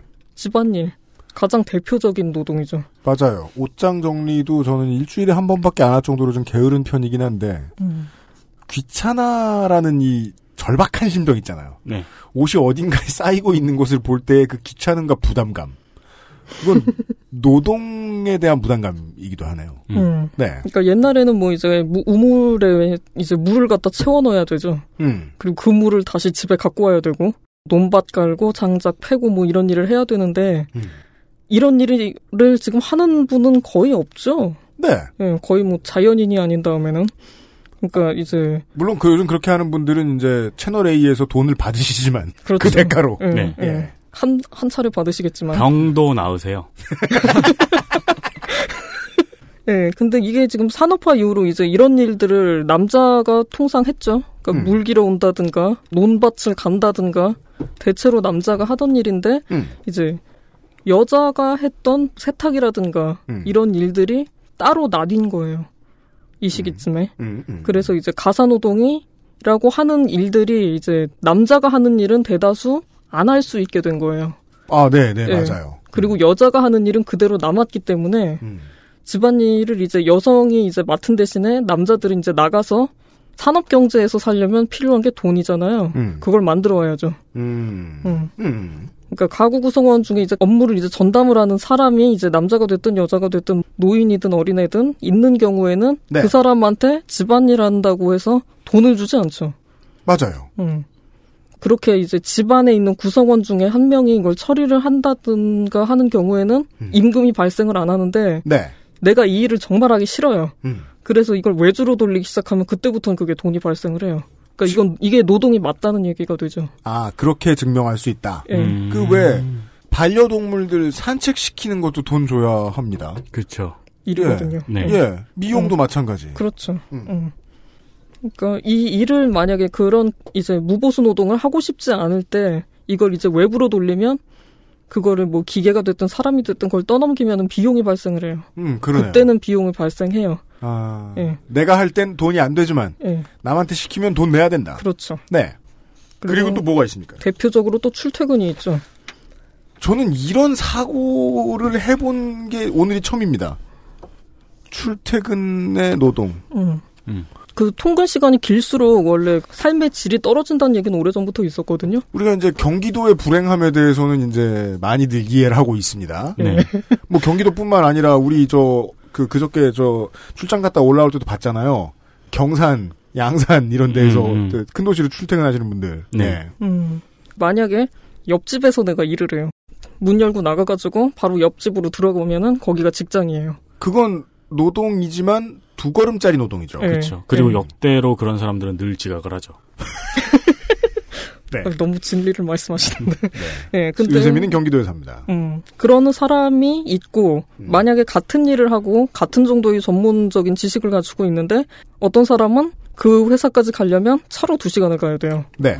근데 이 두 사람이 받는 임금은 똑같단 말이죠. 맞습니다. 여기에 대해서 돈을 더 쳐주는 직장은 없을 거예요. 있어요. 있어요? 네. 예. 있긴 있으나 한국은 그 정도까지는 아니고 일부 기업들이 그렇게 하고 있는 걸로 알고 있고요. 그리고 대신에 한국은 출퇴근 시간에 산업 재해가 발생했을 경우, 음. 뭐 교통사고 나거나 음. 그랬을 경우에 그 산재 보장을 하게끔 하게끔 돼 있지만 제가 알기로는 그걸 실천하는 데가 그게 그 위헌, 그러니까 그 산업재해를 불인정하는 게 그게 위헌 판결이 나온 게 작년인가 재작년인가 그럴 거예요. 얼마 안 됐어요. 음. 저희는 네. 뭘 이제- 그게 쉽겠습니까? 공장 기계에 손질라도 산재를 못 받는 나라인데. 음. 저희는 그러니까. 이제 처음에 이제 세민이 윤세민 기자 있기 전에 아, 김상조하고 위원상하고 셋이 이렇게 앉- 위원상하고 셋이 앉아가지고 음. 네. 어, 출근 시간을 정하자. 그런데 유현상 PD가 제일 멀리 운전을 해요. 네. 좀 늦게 나오면 어떠냐. 그래서 그래 그럼 다 같이 그때 나오자. 그래서 그냥 늦게 출근하고 늦, 음. 일찍 퇴근하는 걸로 잡았는데 이거는 세 명짜리 회사에서는 할 수 있는 일이죠. 음. 네. 네. 제가 알기로도 좀 퇴근 시간이 비정상적으로 늦은 경우가 있잖아요. 예를 네. 들어서 뭐 서울 도심에 있는 커피숍인데 뭐 나는 뭐 용인에 산다, 화성에 산다, 동탄에 살아요. 예, 뭐 그런 식이면 음. 이제 출퇴근하는 게 좀 어려워지는데 12시쯤 문을 닫아야 돼요. 그러면 마감 처리하고 뭐 그러면 새벽 2시쯤 되겠죠? 그쵸. 맞아요. 그때 집에 갈 방법이 없죠. 네. 택시를 타야죠. 그런 경우에 이제 택시비를 지급하는 데는 있어요. 택시비를 지급하는 예, 예, 정도. 네. 택시비를 지급하는 경우는 있어요. 근데 만약에 그 사람이 또 뭐 스케줄이 달라져가지고 예를 들어서 퇴근이 오후 3시다. 음. 그럼 버스비를 지급하진 않아요. 그러니까 음. 특수한 경우에 한해서 이게 주는 노동자들이 경우는 있는데 예. 그러니까 한국이 메트로가 커지기 전에 이런 고민을 안 해보다가 이게 결정적으로 많은 고민을 던져줬을 때가 이제 세종시의 네. 그렇죠. 개발이잖아요. 네. 제 주변에도 세종에서 서울로 출퇴근하는 사람들이 있어요. 서울에서 세종이 아니라 네, 주로 서울에서 세종. 아, 네, 네, 죄송합니다. 서울에서 세종으로. 전 뭐 알 바 아니니까 뭐 그냥 A, B 지점만 말하면 되잖아요. 섞을 필요 있어요. 예. 네, 그렇죠. 뭐 내- 오케이, 내 오케이. 인생도 아닌데. 네, 네. 세종이랑 서울을 왔다 갔다 하는 직장인들이 있단 말이에요. 그거를 보전하기 위해서 엄청난 노력을 많이 했단 말이죠. 국가가 지금. 네. 음. 물론 그 전에도 대전에서 서울로 왔다 갔다 하는 사람들 많이 있었고. 음. 그게 노동이란 생각은 우리 이제 보통 요즘 그 트위터에 많이 다니는 농담처럼 얘기해 보죠. 서울 놈들은 못 해요. 예. 그래서 저 옛날에 강남 쪽에서 알바할 때 그때 딱 신분당선이 생긴 거예요. 그때 용인 살던 사람의 감동이 아직도 생생해요. 음. 한시간 반에서 30분으로 줄었을 때 그 감동이. 그렇죠. 음. 조건 일어나. 예, 그리고 지금 뭐 최근에 북한의 유명 인사 한 분이 돌아가신 게 있죠. 북한의 유명 인사요? 예. 김정남 씨라고. 아, 네, 네, 네, 네, 지금 네, 최근이라기엔 좀 시간이 지났네요. 그분이 음. 공항에서 키오스크 쓰다가 돌아가셨거든요. 맞아요. 예. 키오스크가 기계잖아요. 아, 키오스크를 쓰는 것도 노동이군요. 그렇죠. 키오스크가 생기기 전에 이제 외국에 나가거나 그럴 때 그냥 사람한테 갔던 기억이 나요. 맞아요. 그래서 뭐 자리를 내가 창가 자리를 받고 싶고 앞자리를 받고 싶다 그러면 얘기를 해요 그 사람한테. 네. 내가 이, 이런 자리를 얻고 싶다고 얘기를 해요. 근데 지금은 그게 달라져가지고 내가 어플리케이션이나 뭐 앱이나 아니면 키오스크한테 직접 가서 내가 어느 자리를 갖겠다고 체크인을 해야 돼요. 맞아요. 네. 땡대리 하나, 땡도날드도 요즘 다 키오스크로 주문을 받죠. 지하철 표 살 때 옛날에는 그, 그 영무원한테 가서 나 구간 아, 어디까지 요금이 간다고. 별게 없을 때는 어디까지 간다 말도 할 필요 없었어요. 아, 네. 그래요? 신도시까지 그러니까 신도시까지 그 지하철이 뻗지 않았을 때는 이름 됐어요. 음, 음. 하나 아. 이름 됐어요. 음, 기껏해야 800원 아니면 900원이었단 말이에요. 네. 이 구간이요라고 따로 말하지 않는 이상 무조건 똑같은 걸 줬어요. 음. 서서 받으면 됐어요. 지금은 키오스크에서 내릴 때 정하고 그렇죠. 음. 음. 타는 데는 정해져 있다지만 수화물 뭐 무게 같은 것도 체크해야 되고 기내식을 내가 먹겠다 안 먹겠다 사전에 다 내가 체크를 해야 되거든요. 네. 근데 그 일을 하던 사람이 없어졌단 말이에요. 음. 그럼 그 비용을 내가 그렇게 처리한다고 해서 돌려받는 건 아닌 것 같아요. 그러네요. 예. 그 사람들이 없어졌지만 땡도날드가 키오스크를 지금 한국 땡도날드가 본격 도입을 시작했는데 다 됐는데 거의. 네. 땡맥 가격은 안 내려갔어요? 음. 그렇습니다. 그런 거죠. 그러니까 저가 항공일수록 항공사는 좀 이런 게 심했던 것 같아요. 제가 실제로 이, 예, 이 개념을 전혀 모르고 예전에 유럽을 한번 갔는데 갔다가 제가 그러니까 체크인 개념을 전혀 몰랐던 거죠. 이걸 오- 온라인으로 미리 해야 된다는 거를. 그래가지고 아무 생각 없이 갔다가 벌금을 냈는데 벌금도 내야 돼요. 예, 그 어플리케이션으로 제가 그 체크인을 안 한 죄로 벌금을 냈는데 문제는 그게 저가 항공이었기 때문에 벌금이 항공요금보다 비쌌어요. 어머. 예. 한 돈, 돈 10만 원 냈던 기억이 나거든요. 유럽을 10만원에 가셨어요? 아, 아니 그게 아니라 어디지? 오슬로에서 헬시키까지 가는 거였나? 그랬는데, 아, 예. 유럽 안에서 왜 놀라세요? 예, 예. 아, 깜놀했네. 아, 탈린이었던 것 같다. 예. 어쨌든 그 여- 거기까지 가는데 네. 한 10만 원이 안 됐어요. 그때 한 음. 5, 6만 원 됐던 것 같은데 그 음. 비용이. 그랬는데 예, 가- 그 제가 아무 생각 없이 체크인 한다고 갔더니만은 저쪽 가서 벌금 내라 그러더라고요. 그러니까 지금까지 해주신 얘기들 해주 나열해주신 케이스의 공통점이 뭐 앞으로 또 몇 가지가 더 있지만 이런 느낌인데요. 그 해야 되는 노동이 많은데 했을 때 받는 게 없고 하지 않았을 때 나가는 비용은 있다는 음, 그렇죠. 것으로 들립니다. 음, 나가는 비용이 예, 조금씩 이제 생기 점점 더 생겨날 거예요. 요즘에는 셀프 계산대라는 거 혹시 보신 적 있나요? 그게 그 마트에서도 몇 개 이하 같은 경우는 셀프 계산대로 유동하는 곳들이 있기도 하고 예. 네. 예, 전 집더하기라는 마트에서 처음 봤는데 이걸 네. 예, 거기서 이제 기다리는 집더하기에 있죠. 네. 예. 그거를 이제 기다리는 시간이 줄어든다. 음. 다른 그 사람 통해서 나가는 거보다 그런 이유로 음. 그리고 또 뭐 좀 약간 신기하잖아요. 음. 내가 찍어가지고 그냥 나가버리는 게 그래가지고 고객들을 이제 셀프 계산대로 유도를 한 적이 있는데 캐셔를 마트에 있는 캐셔분들이 얼핏 보기에 그 일하는 게 쉬워 보이는데 막상 아니죠. 예, 막상 그 앞에 서니까 뭘 해야 될지 하나도 모르겠더라고요. 네. 계산하는데 걸리는 시간이 결과적으로 더 길기 때문에 사실은 고객들 입장에서는 시간이 줄지 않아요. 익숙해지면 더 빠를진 모르겠어요. 줄이 덜 서 예. 있다는 전제 하에서. 예, 예, 예. 예. 네, 내 앞에서 누가 헤매였고. 음, 아, 그렇지만 그렇죠. 것도 있고. 처음에 이게 노동이라고 생각하면 익숙 숙련되는데 반드시 시간이 필요하잖아요. 네. 그렇죠. 네. 근데 그, 예, 그래서 총 시간이 결과적으로 더 걸릴 수 있어요. 뭐 내가 뭐 그쪽에 좀 탁월한 재능이 있다면 모르겠지만. 그리고 그 주변에 계산을 혹시 못하거나 물건 그냥 빼갈까봐 두세 개에 한 명씩은 전담을 해요. 셀프 주유소에도 직원들이 쳐다봐 주죠. 음. 네. 예. 음. 그러니까 뭐 사용법을 알려주고 일종의 직원 교육을 시키는 것처럼 그러네요. 예, 그런 어. 예. 교육을 받아야 하는 아, 직원 교육이 이식된 거군요. 라이트하게. 아, 예. 그렇구나. 그렇구나. 그래서 그 제가 그 얘기 들으면 되게 불쾌해하거든요. 뭐? 저희 뭐 저희 가게 이용해 보신 적 있으세요? 음. 그러면은 음. 속으로 아 나 뭐 배워야 돼? 하는 생각이 확 들어서 되게 근데 불쾌해지고. 그래서 네, 그거 주세요라고 해서 시키면 진짜 그지 같은 게 나오기 때문에 배울 가르칠 땐 배워야 돼요. 음. 근데 셀프 계산대에서 계산을 하면은 이제 마트에 있는 그 캐셔분들이 신세를 덜 진, 그, 덜 지거나 안 진게 되는데 그런다고 해서 물건값을 일원 한 푼 안 깎아주죠. 우리의 노동의 대가를 집더하기 마트가 주진 않는다. 예. 그러니까 이건 이 노동의 대가는 집 더하기 마트가 가져가죠. 그렇군요. 거긴 사람을 덜 쓸 수 있으니까. 우린 음. 고객인데 우리가 고용됐네요. 음. 그렇죠. 그리고 봉투에 혹시 담아주던 건 기억이 나세요? 기억 안 나요. 왜냐하면 전 이제 진짜 빠르거든요. 음. 저 어렸을 때만 해도 그걸 물건을 담아주는 분이 별도로 있었던 기억이 나는데, 저쪽에서요. 예, 네. 지금은 그걸 이제 뭐 카트를 끌고 가가지고 계산을 하면은 나는 얼른 거기 가서 뒤에 봉지를 받고 물건 담을 준비를 해야죠. 네. 예, 그렇게 물건을 담는 것도 사실은 원래는 기업 측에서 하던 노동이죠. 그렇군요. 예. 음. 회사 입장에서는 이런 뭐 키오스크, 뭐 터치 스크린, 셀프 계산대 이런 게 직원에 비해서 적은 비용으로 운영이 가능하죠. 그리고 얘들은 파업을 못 해요.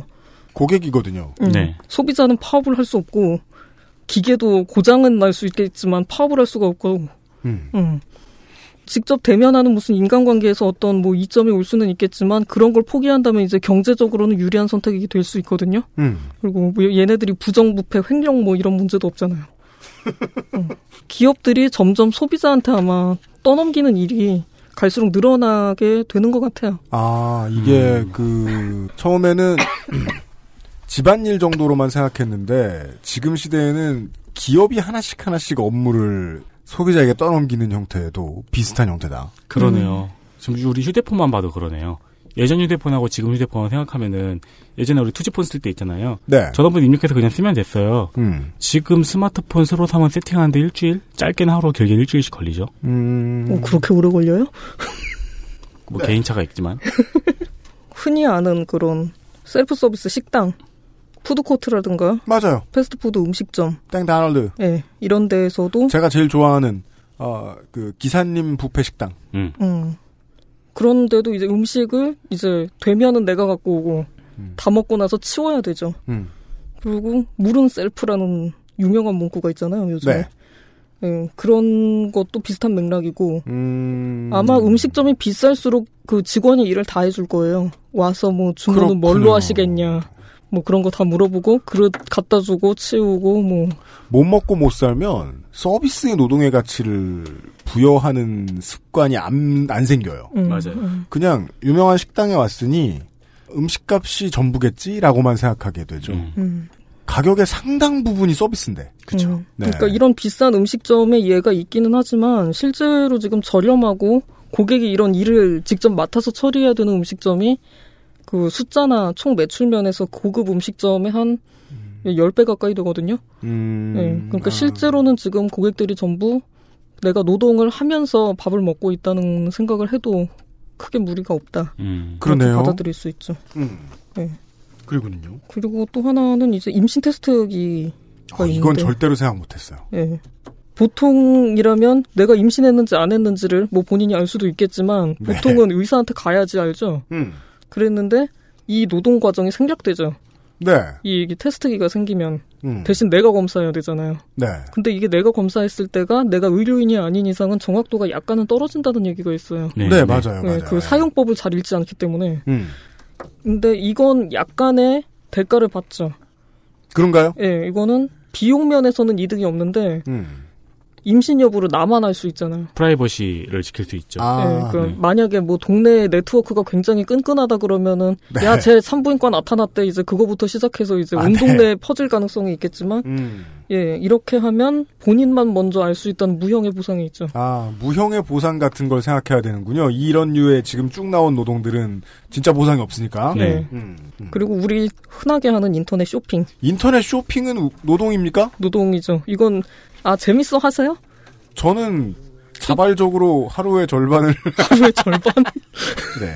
그러니까 노동의 개념이 아니라 이게 내가 즐겁다고 생각하는 거는 노동이라고 받아들이지 않는 경향이 있죠. 음. 네. 근데 어떤 노동은 매우 피곤하죠. 예를 들면 저는 휴가를 가자고 가자고 식구들이 하면 그 휴가를 준비하는 일이 엄청난 노동이에요. 음, 그렇죠. 그것도 노동이죠. 총각 때는 참 그런 걸 할 줄 몰랐기 때문에 음. 예. 음. 저는 오프라인에서 하는 걸 훨씬 더 재밌어 하거든요. 음. 그래서 웬만해서는 오프라인에서 하려고 하거든요. 온라인에서 하는 건 되게 귀찮아요. 저는 오- 웬만하면 온라인에서 하려고 그래요.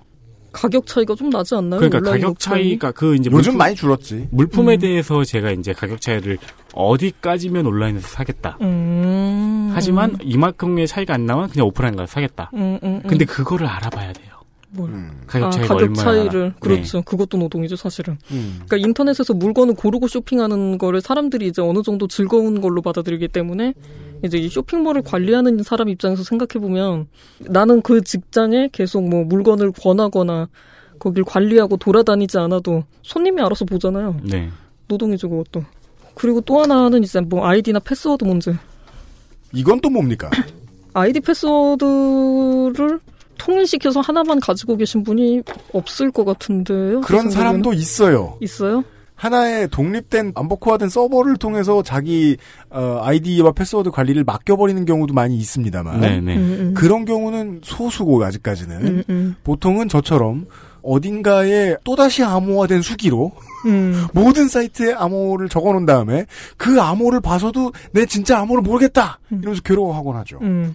이게 그러니까 이제 그거- 옛날에는 숫자만으로도 암호가 됐었는데 네. 알파벳이 들어가야 되고 요즘엔 특문도 들어가야 되잖아요. 그러니까 저는 그래서 정말 이건 그냥 뭐 저 비논리적인 얘기입니다만 이런 거 처음 생각해 놓은 놈은 진짜 자식 낳을 때 자식 이름에도 숫자하고 특수 기호 꼭 하나씩 넣었으면 좋겠어요. 그 정부에서 승인을 안 할 것 같은데. 어우 짜증나. 어쨌든. 예. 예, 그러니까 해킹당할 가능성이 있다 그러면서 이제 업체가 점점 복잡한 비밀번호를 달라고 했어요. 네. 이- 그 예전에는 뭐 숫자 네 자리로 됐던 게 알파벳 넣어라, 특수문자 넣어라, 이제 대문자, 소문자 구분하겠다, 뭐 이런 것까지 가잖아요. 그러니까 해킹으로 이제 피해를 입었을 때 책임 소재가 이제 정보를 입력받거나 유출시킨 기업이 있는지 아니면은 개인이 그거를 뭐 어디 게시판에라도 올려놨는지 그거에 따라서 이제 해킹에 대한 책임 소재는 좀 다른데 네.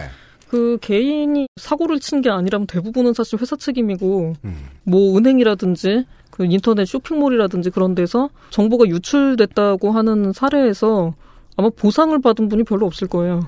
한국은 특히나 더 그렇죠. 예. 그걸 요구하고 이제 또 주기적으로 심한 경우에는 바꿀 걸 요구하고 이전에 몇 회 사용했던 비밀번호는 재사용하는 것을 아예 거부해버리는 경우도 있어요. 네. 그리고는 어 이제는 정말 복잡하게 해놨으니까 또 요거 안 하겠지 해놨으면 2차 비밀번호 만들라고. 음, 그렇죠. 네. 그러니까 뭐 다양한 사이트 아이디를 다 기억해야 되고 그 음. 비밀번호 복잡한 걸 다 기억해야 되고 보통 한두 사이트 가입하고 있는 분 없죠. 그 알실에서도 몇 번 다뤘는데 저는 이렇게까지는 생각 못했네요. 기업이 왜 그걸 고객한테 시켜? 라는 음. 기본적인. 음. 그러니까 이것도 전부 그걸 기억하든 적어놓든 이것도 노동이죠 사실은. 그러게 그리고, 말입니다. 예, 비밀번호 분명히 내가 접속하는데도 이거 비밀번호 뭐 한 다섯 번 틀리면 은행 가야 되고. 예. 뭐 자꾸 끼어들어 좀 죄송하네요. 그런 것 중에서 제일 짜증나는 게 전 네. 저거거든요. 뭐? ATM기 확인하라고. 카드 복사하는 장치가 붙어 있는 ATM기가 있으니까 음. 그거 확인하라고 정상적인 ATM기 사진 붙여 놓잖아요. 네. 그걸 왜 제가 확인하냐고 지네가 관리를 잘해야지. 음, 그것도 있죠. 그리고 음. 아니 그것까지 같이 갖다 붙여놓으면 되는 거 아니에요? 그러니까 그거 그러니까, 해가지고 음. 복사되면 내가 확인 안 했다 그럴 거 아니에요. 아 복사 방지 장치를 붙이지 않고 그걸 전가하는 거군요 고객에게. 그걸 그러니까요. 확인하는 노- 음. 노동을. 음. 이거 재밌네요. 알아보니까 그러니까 되게 많네요. 굉장히 많아요. 이제. 알수록 불쾌합니다만. 예.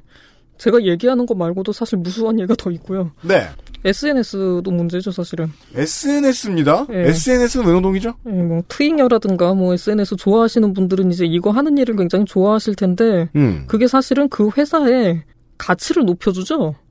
아, 아. 정보를 입력해줌으로써 그 회사에 대한 가치를 높여주는 일이에요. 그러니까 이걸 지금 노동으로 사람들이 받아들이지 않는 사람들만 음. 다른 사람들과 커뮤니케이션을 하겠다고 SNS를 쓰는데 음, 음, 음. SNS를 하기 싫은 사람 입장에서 생각을 해보면 이건 노동이거든요. 아, 너 왜 인스타그램 배불려주는 먹자를 올리니? 음. 지식인. 음. 지식인, 지식인. 음, 음. 지식인은 별만 달았는데 네이버는 코스닥 1위가 됐어요. 네. 음, 그렇죠. 일은 그런 네. 아니지만- 식이 되죠. 예. 아, 아, 아, 아, 아. 음. 이거 되게 매우 철학적인 접근이군요. 근데 철학적인 접근 안 하면 이런 걸 캘 수가 없네. 음. 예. 그러니까 그 사이트의 가치를 높여주는 활동을 하는 거에 대해서도 어느 정도 생각해볼 필요가 있지 않나 그런 생각이 들고 뭐 지금 이런 내용을 어느 정도 지금 아마 알고 있으면은 내가 그러니까 최소한 선택할 수 있는 영역은 생길 거예요. 그러니까 현대 사회가 되면서 이제 이런 게 점점 늘어나는데 음. 뭐 이를테면 아이디나 패스워드나 뭐 SNS 같은 거는 뭐 산업 사회는 아예 없었던 개념이잖아요. 네. 그러니까 이런 건 아마 점점 늘어날 거고 지금 음. 뭐 인건비가 자꾸 오르네 어쩌네 하고 기업이 계속 우는 소리를 하기 때문에 음. 이런 일이 이제 점점 늘어날 확률이 높은데 음. 적어도 이걸 알고 있으면 이제 이걸 할지 안 할지를 내가 어느 정도 고민을 해볼 수는 있어요. 음, 음, 음. 예. 네, 네, 네. 아, 음. 이런 얘기. 예. 였습니다. 그 고민까지 갈 건 없고 그냥 저는 안 해버리거든요 귀찮으면. 저 그 뭐 혹시 지난번에 뭐- 뭐 한번 말씀드린 적이 있- 있었는지 모르겠습니다만 저는 네. 회원, 회원가입 요구하면 다 가입 안 해요 그냥. 그걸 노동이라고 인식하고 계신 거네요. 그렇죠. 근데 제가 인식을 딱히 한다기보다는 그냥 지금 아까 그 맨 처음에 말씀하실 때부터 그 아, 이렇게 그 기술이 발, 발전하고 그래 그랬는데 왜 우리는 매일 바쁘지 왜 우린 저- 점점 여가가 여가가 줄어들었을까 뭐 그런 말씀부터 시작하셨잖아요. 저는 생각을 계속 하고 있었는데 저는- 여가 짱 많어. 예, 저는 뭐 한 달에 한 사, 4일 정도 일하거든요. 4일 일하고 나머지를 다 놀아요. 근데 그 나머지 다 노는데 그래도 그냥 어느 정도 먹고 살 만큼 돼요. 근데 아니 이것만 해도 한 달에 4일을 일하지 못할 텐데 어, 근데 하여간 근데 그 나머 원고를 어- 원고를 한 시간 준비하신 거예요. 예. 그, 그, 그, 그, 그 아, 금방 대단하다. 먹었어요. 아, 아니, 부럽다. 진짜 부럽다. 근데 그 나머지 시간들 중에 제가 이렇게 막 방금 말씀하신 것들 중에 제가 쓰는 시간이 별로 없었어요. 전 뭐- 페이스북 하시잖아요. 페이스북도 저 저 한 2주에 한 번씩 접속하나 그럴 걸요 거의. 음, 음. 본인이 글을 쓰고 남이 뭐 하는지는 안 보더라고요. 네. 아, 그, 그, 그, 막, 뭐, 어, 네, 페이스북도 막 그렇고, 쇼핑 같은 것도 제가 안 하고, 음. 어, 그런, 그렇네요. 음. 우리 김상조 기술행정관이 저에 대해서 가장 한심해하는 게 그거거든요. 네. 처음부터 끝까지 지가 해야 된다고. 음. 네. 그러니까 회사에서 제가 그래서 일을 앙다물고 김상조한테 카드를 하나 줬어요. 네. 다 네가 사라고. 근데도 왠지 그 벽에 거는 못 뭐 이런 거는 내가 사야겠는 거야. 벽에 거는 뭐 못? 여기 벽에 붙이는 뭐, 뭐, 어디에 붙이는, 어디에 쓰는 뭐, 내가 사야겠는 거야. 그, 그거 고르기는 노동을 하면서, 아, 짜증나! 이러면서 내가 하고 있는 거죠. 음. 나 참 성격 나쁘구나. 그 정도만 아. 생각했는데 이게 노동이라는 생각은 저는 오늘 처음 했네요. 아, 전 지난달에 노동을 정말 많이 했습니다. 무슨? 지난달에 그 소득 신고해야 됐잖아요. 네. 아, 진짜 미치는 줄 알았어요. 죽겠죠? 네, 그, 그것만 가지고 한 3일을 일을 했네, 정말. 그래요? 저일다 다음 다음 다음 다음 눌렀는데 그냥. 번 게 있나 봐. 아, 그러니까 그 되게 짜잘한 게 이런저런 곳에서 되게 이렇게 다양 이렇게 있으니까 그러니까 그한 곳에서 계속 꾸준히 있으면 그거 한 번에 받으면 되는데. 네. 홈택스와 싸움을 하셨군요. 그래서 월급쟁이가 최고인 거예요. 저만 해도 물론 매우 유능한 회계사님이 저를 도와주고 계시지만 네. 그 이해지 저 얘기 하면은 계속 내내 이러면서 듣는데 다 고민해야 되거든요. 나와 음, 맞아요. 음, 있는 거 모든 거 생각하면 와 내가 돈을 벌고 경제 생활을 한 것 때문에 내가 해야 되는 노동 장난 아니구나. 네. 음. 아 맞아. 그러고 보니까 그 내가 무슨 유형인지부터 검색을 해야 되는군요. 뭐요? 어떤 유형? 그 소득 신고할 때요. 프리랜서. 아, 아, 맞아요, 맞아요. 진지 인지. 어. 아, 맞다, 그- 맞다, 아, 맞다. 근데 그거는 저 하기 전에 저기 그 세- 세무 그 서류 날라올 때 이미 써 있지 않나요? 서류 안 날라오더라고요. 저는 무슨. 아. 이런 류의 피로. 음. 근데 또 회사 입장에서는 어쩔 수 없다고 말할 것들이 너무나 많습니다. 요즘처럼 네. 기업이 자기가 가진 가치에 비해서 더 많은 가치를 받도록 그 전에 없이가 많이 강요당하는 시절에는 말이죠. 음. 내 차에 스노우 체인을 끼우면서 이게 필요 없는 타이어를 좀 개발하면 안 되나? 그러면 여름에 안 팔릴 테니까 아마 장사 안 된다고 안 만들 거예요. 음. 끝에만이라도 문콕이 안 되게 좀 부드러운 재질로 바꾸면 안 되나? 음. 개발비 때문에 힘들겠죠? 뭔가 제품을 사서 내가 그게 고장나서 그 문제를 해결해야 될 때요. 네. 요즘에는 모델 넘버부터 확인해야 돼요. 음. 아무리 사람을 불러도 어느 정도는 내가 알아봐줘야 돼요. 맞아요. 예, 저는 이제 또 장사하는 입장으로 살고 있기 때문에 더더욱이 그런 거 열심히 하거든요. 뭐 AS 받을 때 알아야 되는 거 최선을 다해 공부한 다음에 막판에 전화하기 아, 하면서 자랑스러워 하는데 스스로를 음. 노동을 해주셨네요. 왜냐하면 내 노동은 그 회사와 연결되기 전에 최고 최아래 말단에 있는 CS 직원과 연결되거든요. 네. 내가 사람과 사람으로 마주칠 수 있는 CS의 노동의 현장은 거기밖에 없어요. 음. 그러면서 나는 애써 잊어버리는 거죠. 나는 저 기업의 가치를 위해 희생하고 있다는 걸. 음. 그걸 깨달았습니다. 이런 얘기였습니다. 오늘도 아, 가까이서 오는 사람들에 비해서 그 가치를 인정받지 못하고 계신 아, 파주의 도도님 수고해 주셨습니다. 감사합니다. 고맙습니다. XSFM입니다. 이제 카비레이크도 라이젠도 컴스테이션에 문의하십시오. 살찔까봐 걱정되지만 야식과 맥주 한 잔을 포기할 수 없다면 프리미엄 세이프푸드 아임닭 기억력 때문에 고민이신가요? 식약처로부터 기억력 개선에 도움을 줄 수 있다는 기능성을 인정받은 공심보감을 섭취하세요. 당신의 기억력 개선에 도움을 줄 수 있습니다. 공심보감과 함께라면 삶의 질이 달라집니다. 이번 주에 민주평톡 시간이었습니다. 네. 네. 손이상 선생과 도도님과 윤세민 기자였습니다. 아, 셋 다 경기도로 짜집니다. 네. 노원구는 멀어서 경기도로 저희들은 이해하겠습니다. 거의 경기도죠, 뭐. 네. 뜨느라 수고 많으셨습니다. 내일 이 시간에 김광진이 형과 다시 인사드리죠. 저는 유승균 PD였습니다. 안녕히 계십시오. 안녕히 계십시오. 안녕히 계세요. XSFM입니다. I D W K